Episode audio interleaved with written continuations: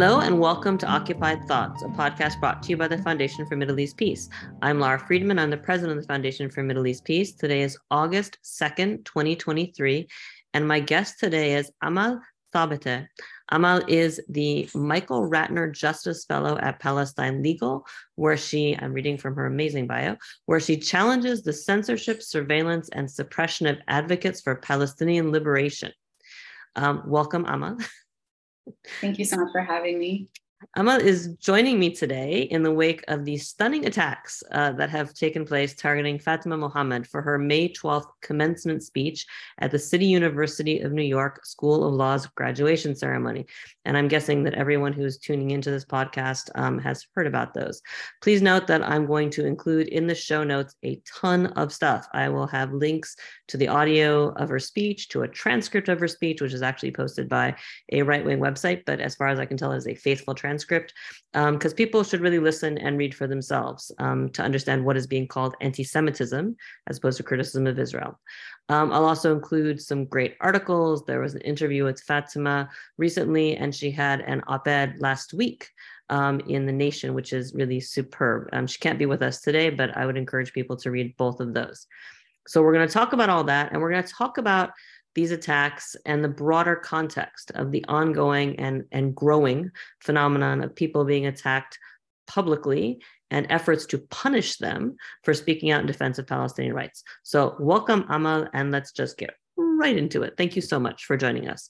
Um, so, to start off, can you, for people in our audience who don't know Palestine Legal, which I can't imagine who they are because we feature Palestine Legal often in our in our programs, but uh, can you talk a little bit about the organization and the work you do with them? Absolutely. And first, just want to say thank you so much for inviting me here today, Lara, and and for speaking about this this really important case and and, and issue that's happening. Um, for folks who aren't aware or familiar with Palestine Legal, we were founded in 2012 and we are a legal advocacy organization dedicated to supporting the grassroots US movement for Palestinian freedom. We are the only legal organization in the United States exclusively dedicated to supporting the movement for Palestinian rights. We support the and protect the civil and constitutional rights of people in the US who speak out for Palestinian freedom. And we do that by providing legal advice, know your rights trainings, advocacy and litigation support, to college students, grassroots activists, and others who support for justice in Palestine. We also document and track the tactics that are being used to silence advocates for Palestinian rights across the country, including repressive uh, legislation. Sorry, just shifted away. Okay, sorry. I just shifted away for a second because I was trying to pull up the website. I will have a link, obviously, to the website of Palestine Legal with the show notes so people can read about that. And I want to say that, that the Foundation for Middle East Peace is a proud funder and partner with Palestine Legal. Um, we think they are an amazing organization. Um, all right, so let's get into it. So again, we've all probably heard a lot and read about about Fatima and her speech. I want you to talk about it. I want you to talk about who she is, the person, which I think for a lot of people has gotten lost in in all the noise, and and talk about her speech, the context for the speech, what she said, and the context of the speech in the context of her Palestine activism, um, where the speech came from. Absolutely. So. Fatima Mohammed is a first generation law student and now law graduate whose family immigrated to Brooklyn from Yemen. She's a longtime advocate for, for Palestine, longtime activist for several social justice issues and movements. She was elected by her peers to speak at her commencement. And during the May 12th ceremony, she received resounding applause for her speech, in which she discussed the harms by Black and Brown communities uh, in the US, the experiences of Palestinians living under Israeli settler colonialism, and really celebrated CUNY Law's mission of lawyering in the service of oppressed communities. She, you know, in, in one of her, in many of her interviews and, and in her op-ed, you'll you'll read that she felt like it was her duty to, to, to use this opportunity of being in the spotlight to think about these issues and movements, things that you know everybody should should really care about. Um, since her speech, however, she's been targeted by anti Palestinian groups in a really racist Islamophobic harassment campaign over comments that she made advocating for the liberation of Palestine and justice for all. This targeted racist campaign against Fatma has been exasperated by public officials, including members of Congress, state lawmakers, and right wing media outlets. The CUNY Board of Trustees is also complicit in fueling the harassment campaign. Shortly after uh, the commencement address on May 30th, the board and CUNY chancellor published a statement condemning Fatma's speech as hate speech, claiming that it was, quote, a public expression of hate towards people and communities based on their religion, race, or political affiliation. This is clearly a very false and harmful characterization that has been weaponized against Fatima over and over again, a Muslim and Arab American woman. This false accusation also contradicts CUNY's First Amendment obligations and clearly doesn't apply to Fatma's principled words, you know, which were clear criticisms of a state's actions and not a group of people for their identity. And so instead of taking steps to address the harassment that Fatma, a student of CUNY, was facing, CUNY joined in on the anti Palestinian bullying campaign. And like many other campaigns waged against advocates for Palestinian rights, the intent of the campaign is to weaponize false accusations against Fatma in order to punish her and in order to make an example for, for those who dare to criticize Israel and then weaken the growing Palestine solidarity movement. And so CUNY's statement effectively reinforces this smear campaign that's, be, that's been led by public officials and pro-Israel groups, resulting in a really severe you know, online harassment and, and new attacks. Um, in addition to cyberbullying and you know messages of, of, of, of threats she's received, she's had people like showing up at her door, journalists really invading her space and her privacy, um, and people just sending really, really disturbing messages online. Um, and so, you know, this this statement by CUNY and, and this, this broader harassment campaign is part of a broader pattern of censoring criticism of Israel's policies and discriminating against Palestinian students, speakers, and alumni across CUNY campuses. Over the past decade, anti Palestinian groups and politicians have disingenuously accused students, professors, and speakers of anti Semitism for speech in support of Palestinian rights, and effectively prompting investigations that have ultimately cleared Palestine advocates of any wrongdoing. And so these attacks against Fatma are part of this widespread harassment campaign to shut down criticism of Israel by attacking Palestinians and their supporters. Since 2014, Palestine Legal has responded to over 2,200 incidents of suppression. So these attacks against Fatma really falls within this larger and widely criticized effort to, to silence students and scholars and, and advocates across the country. Thanks. That that's great. I, I want to dig into a whole bunch of things that you said. And and I think I want to just take a step back to something you said sort of middle in that, which is th- this is part of a broader assault, right? And I want you to to more to talk a little bit more and and, and situate the uproar around her speech um, with this broader assault. Talk, I think you used the words chilling effect. I certainly use the word chilling effect. Um, and this effort to impose and maintain a Palestine exception to free speech, particularly on campuses, but not just on campuses.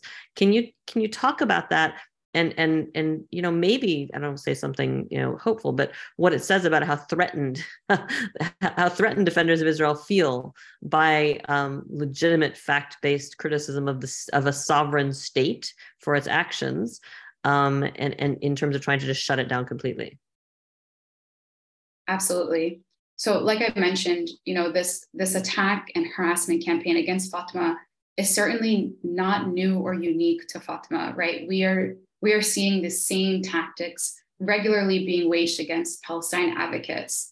And, you know, like I mentioned, over the past decade, we've been tracking and responding to all these different incidences and are noticing these patterns of censorship and, and of repression. And these attacks against Fatma really fall under this also wider, larger and wider effort to silence students who speak out about Palestinian rights by specifically equating criticism of Israel with anti Jewish hate and turning the political ideology of Zionism into a protected class, including by pushing a definition of anti-Semitism that, that conflates criticism of Israel and Zionism with, with anti-Jewish hate. And so these accusations regularly and especially target Palestinian, Arab, and Muslim advocates um, and advocate and academics and students who are frequently and falsely smeared uh, as anti-Semitic solely for their speech, speech of uh, in support of Palestinian rights. And you know these accusations are often imbued with anti-Muslim and anti-Arab stereotypes that Palestinians are violent or undeserving of freedom or, or equality. And these this these smearing and harassment and intimidation and and like exactly like you said have have real not just chilling um, impacts but have serious consequences on Palestine rights advocates. These harmful attacks really damage the reputations and careers of students and of scholars and of workers. And they encourage censorship of advocates, thereby infringing on their First Amendment rights and subjecting Palestinians and their allies to discrimination. And we're seeing these, we're seeing these um, consequences play out in real time with Fatima's case. After the CUNY statement condemning her speech, a New York City uh, council member and right wing anti Palestinian organization have been calling on the character and fitness committees of the New York courts to find Fatma unfit to practice law and deny her admission to the bar. So we're seeing all the different ways in which these accusations of anti Semitism not only really harm uh, advocates' reputations, but go further to have severe consequences on their careers, on you know their their um, their educations and and other opportunities in life. So um, all of that to say that you know what Fatima's experience is definitely not new or unique to her, and uh, these harassment tactics and campaigns are part of a wider uh, campaign to shut down criticism of Israel. Yeah, and I really I appreciate everything you just said. I, I wanted to add as background. Um, both the Foundation for Middle East Peace and Palestine Legal have for years now been raising alarms about efforts to promote the adoption and enforcement of the definition of anti Semitism that you referred to, which is known as the International Holocaust Remembrance Alliance working definition of anti Semitism, which is more generally known as the IHRA definition or just IHRA. And as we've discussed in many, many webinars and podcasts, including with colleagues of yours from Palestine Legal, this definition in its um, illustrative examples explicitly conflates criticism of Israel with anti Semitism and and you know for years as i've been talking about this and i'm sure your colleagues when we talk about our concerns about it being weaponized people get very angry and push back. It's like you know as if it's like theoretical. Well how has it ever been used to harm anybody? And and what we have here is you know there are many examples. There's a, a long paper that was written by a group in canada documenting this. The european legal support um, organization has has produced something looking at how IHRA is being weaponized. But looking at fatima's case i mean you can see it right? You know, to say that someone should not be allowed to to to join the bar in new york because they have violated because they they have committed acts of anti-semitism based on this definition is exactly what we mean by weaponization. Um, and it's it's just it's incredibly dangerous. I also note that you know since since all of this happened with Fatma, we saw the kerfuffle on on Capitol Hill um, when a member of Congress, who not coincidentally probably in terms of being so widely attacked, is a woman, is brown, is a, an immigrant, and she used the word racist to describe Israel. And, and was accused of many things, including anti Semitism. And IHRA was again cited as you can't say this. There are things you can't say about the state of Israel. Um, I, I'd be interested in in your thoughts. I mean, well, first of all, before going deeper, I want to talk about Palestine Legal again because Palestine Legal led a coalition um, letter defending Fatima. I wonder if you'd talk about that and also talk a little bit, if you want, about the groups that have come out defending her, because there's been a lot of defense of her, including from Jewish students, which is remarkably getting much less press uh, than than the attacks on her. Yeah, absolutely.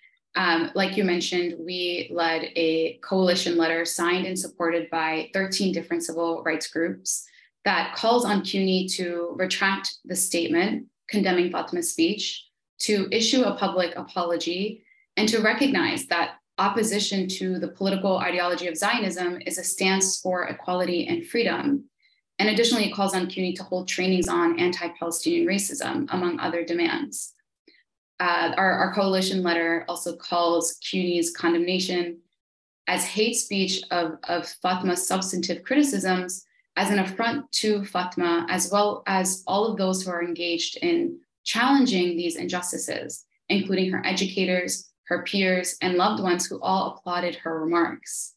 And the letter continues to say that there's nothing in Fatma's remarks that could be construed as an expression of hate towards any protected class. Um, and it also, the coalition letter also explains how CUNY's failure to protect and support Fatma is part of this broader pattern of censoring criticism of Israel and, and discriminating against Palestinian students. And we're seeing this happening over and over again on CUNY campuses. And there's definitely been an outpour of support for Fatma and an outrage uh, of, of CUNY's um, condemnation and, and their, their false characterization of her speech. Um, we've, there's been an outrage at CUNY and elected officials for their shameful targeting of her just because of her political views on Palestine and other progressive issues. And we're seeing that, you know, it, the response that Fatima is receiving and this support is just demonstrating that we're that the tide is turning more and more, that we're seeing an increased awareness of and opposition to Israel's treatment of Palestinians.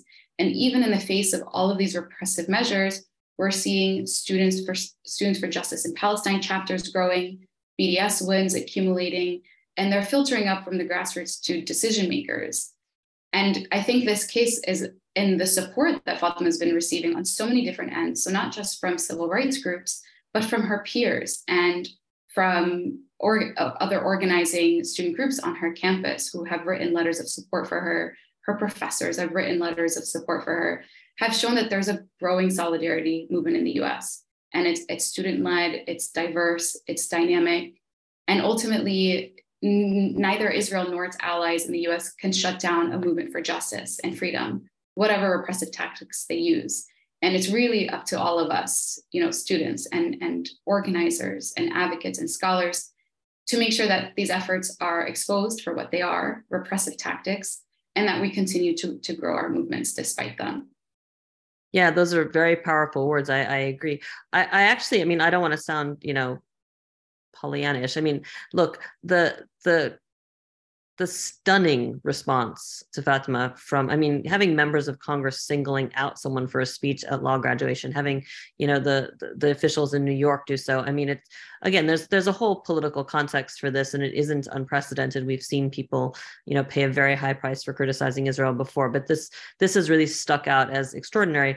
Um, I will say it also came around the same time as the Biden state, the Biden policy on anti-Semitism, which uh, you know was, I think, not a win for the forces of the IHRA definition, who had hoped to see a, a full-blown embrace by the Biden administration of the IHRA definition. Instead, you actually got a Biden articulated definition of anti-Semitism, which isn't about Israel at all. It's about hatred of Jews because they're Jews, hatred, violence, threats. It's exactly what most of us would say is anti-Semitism if you're not um, instrumentalizing it to protect the state of Israel. Um, it did include reference to the IHRA definition, but as I continually point out, that reference was in the past tense um, and in the passive tense to what has has been done before, um, which doesn't mean that we, you know, are somehow now um, inoculated against these attacks. Um, clearly, the organizations that are taking the lead in fighting anti-Semitism, allegedly, in cooperation with the Biden administration, I note here the Anti Defamation League and the American Jewish Committee in particular, um, put IHRA at the center of their work. Um, and the special envoy of the State Department for fighting anti-Semitism does the same. So it's it's not it's not a it's it's still a, a major issue, um, and it's gonna it's been coming up over and over. Um, but on the the positive piece of this, I think, and I'm curious, you know, you sort of referenced it, but I'm curious what your thoughts are. When I see the the almost hysterical backlash against Fatima for her words, it seems to suggest tremendous fear of what is the growing um, significance, impact, and an increasing mainstream embrace of Palestine solidarity activism on college campuses. This isn't just Palestinian students, it's not just Muslim students. This is a whole range of students coming from all different backgrounds who see this in terms of rights and justice and who who simply do not you know, one one colleague of mine said this is a generation that cares about people and planet. They aren't interested in making, you know, exceptions for the things that are inconvenient politically for them and their beliefs. Um, so, I mean, is that a point? You, you mentioned that, but I, I sort of would actually, we so rarely talk about anything positive. I'd love for you to go into a little more on what is happening at the grassroots level, particularly with students, um, which is making people so afraid. For sure. And I, I do want to pause for a moment and talk about IHRA and the role that IHRA is planning here, um, playing here, and the role that Israel lobby groups and Israel aligned lawmakers are, are the way they're trying to set a precedent with, with Fatma's speech. Um, almost, you know, less than a month after her speech on June 6th, Representative Gottheimer wrote a letter to the Department of Education demanding the defunding of CUNY School of Law on the premise that Fatma's speech constituted a violation of Title VI of the Civil Rights Act of 1964. And in his letter, Gottheimer re- references one of the distorted IRA, IHRA definitions, illustrative examples. Um, and this attempt to, to apply this example to Fatma's speech, calling out Israel's crimes, is a perfect illustration of how IHRA is being used to censor and how IHRA is being used to punish advocacy for Palestinian rights not to protect Jewish people. And and let's just be clear for people who don't know. I mean, the the, the examples that are most often instrumentalized this way it is basically suggested that if you say that Israel is racist or its policies are racist, then you are unfairly denying the Jewish people the right to self determination, notwithstanding the fact that the Israeli perspective literally denies Palestinians the right to self determination, and that that suggests that you can't criticize Israel at all, in effect. And, and secondly, the idea that you can't criticize Israel unless you're criticizing every other country that's guilty of bad behavior equally. I call this the the you know all lives mattering of of criticism of Israel. Um, it, it is you know absolutely fine if you want to only defend Israel, but if you are someone who is focused on Palestinian rights and defending Palestinian rights, that is considered ipso facto anti-Semitism. If you're not defending the rights of every other people that is facing similar things, it's it's quite an extraordinary um, logical um, uh, formula they've come up with. Absolutely, and thanks for providing that additional context. Um, I think it's it's incredibly helpful for for folks and just like placing how uh, the role of IHRA, how it, what kind of role it plays in these in these different cases. Um, I think also this example specifically is illustrating how IHRA's weaponization is, is contributing to a really dangerous erosion of First Amendment right to dissent on issues of critical public concern and is an escalation of anti Palestinian bias and discrimination. It also speaks to a larger effort that's being led by pro Israel groups lobbying the Department of Education's uh, Office for Civil Rights to adopt the IHRA definition so that they use it as a guide when investigating Title VI complaints um, a complaint that's that's frequently used as uh, and weaponized against Palestine advocates. Um, and then, secondly, we also saw Republican uh, Representative Mike Lawler introduce a federal bill to block US funding to schools that allow events where students criticize Israel. Again, this is speaking to the larger tactic that has resulted in hundreds of bills introduced in state legislators and the US Congress targeting Palestinian advocacy. Lawler's bill is an attempt to stem the tide of growing human rights activism for Palestinian rights in the US, particularly on college campuses, where students and academics have embraced boycotts and divestment initiatives as a way to peacefully pressure Israel to respect Palestinian rights. And as egregious, egregious these tactics are, exactly like you said, we're seeing them come more and more severe and escalate because there's a growing fear.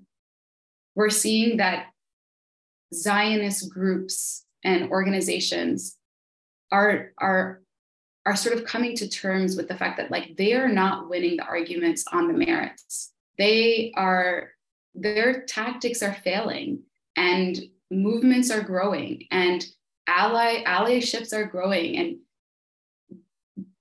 in my opinion i'm seeing that's why the tactics have escalated so much and are becoming more and more severe because as as support for palestine grows the opposition targets the advocacy more severely because they're realizing that they are sort of losing control of public opinion. And for the first time in a very long time, there's growing support at a faster rate for Palestine than there is for Israel. Yeah, no, I, I, completely agree. And there's some recent Pew polling that came out looking at support for Palestinians in Israel, which I think is causing quite a bit of heartburn uh, amongst those who who don't want to see grassroots support for Palestinian rights. Um, okay, so I want to ask you one more question. I want to, sort of zoom back in on Palestine legal. And I don't know if there's specific cases you can talk about. I know there's a case in Florida right now. There's a case in Vermont. I think there was one at GW. I would love for you to talk a little bit more about Palestine Legal's work defending the rights of people, whether it's Fatima or students or anybody else. I, I think it's just it's it's a fascinating um, sort of window into what activists are facing that many people who are knowledgeable of what's happening on the ground in Israel Palestine um, may be unaware of in terms of what's happening every day here in the US. Yeah, absolutely. Um, and just to provide, you know, some some broader context in, you know, just on the landscape of, of Palestine um, repression and, and censorship. Last year, for example, Palestine solidarity activism was characterized by bold campaigns, particularly by students and faculty, to draw attention to the Palestinian liberation struggle and to invite concrete acts of solidarity from a growing community of allies. But like, you know, routinely, this emboldened advocacy was met with vicious silencing efforts by Israel aligned groups, which went into overdrive to, to undermine activists. We're seeing Palestine advocates persevering through and often overcoming, um, you know, repression on campus in the form of increasingly aggressive disciplinary proceedings, censorship, condemnation from administrators. The list is the list is long, as well as in the workplace and on social media by mobilizing grassroots support to defeat censorship and, and attempts of uh, exposing the repression for what it is, which which is an effort to shield Israel from accountability. And so just last year, we responded to 214 incidents of suppression of US based Palestine advocacy. 70% of these incidents targeted students and scholars at 80 different colleges, universities, schools, and school districts, districts across the country. So we are connecting with and advising and providing legal, legal support to many uh, activists across the country, particularly students and um, scholars and academics on college campuses. You mentioned uh, Ahmed Daraldik's case. Um, he uh, is a student at FSU who actually his Title VI complaint was just recently opened after the Office for Civil Rights, um, you know, hadn't responded or you know opened the investigation um, for over two years. And so we're still waiting to to to see how the office will land with with that complaint. And for folks um, who are interested, we actually did a, a webinar with him a couple of years ago. He was quite brilliant. You can find that on our webinar page. Sorry, go ahead. Mm-hmm, exactly right. Um, and so just to say, you know, there there there's a various different ways in which we're supporting students. Sometimes it's helping them launch Title VI complaints, like in Ahmed's case, or it's helping them navigate these harassment and cyberbullying campaigns that that they're being subjected to because of their their principled First Amendment protected speech, or it's you know help, uh, helping them navigate these disciplinary proceedings because um, they're being falsely accused um, or you know they're, they're having complaints launched against them within their institutions or, or universities um, so there's there's various different ways in which Palestine Legal gets involved and, and supports um, advocates and movements.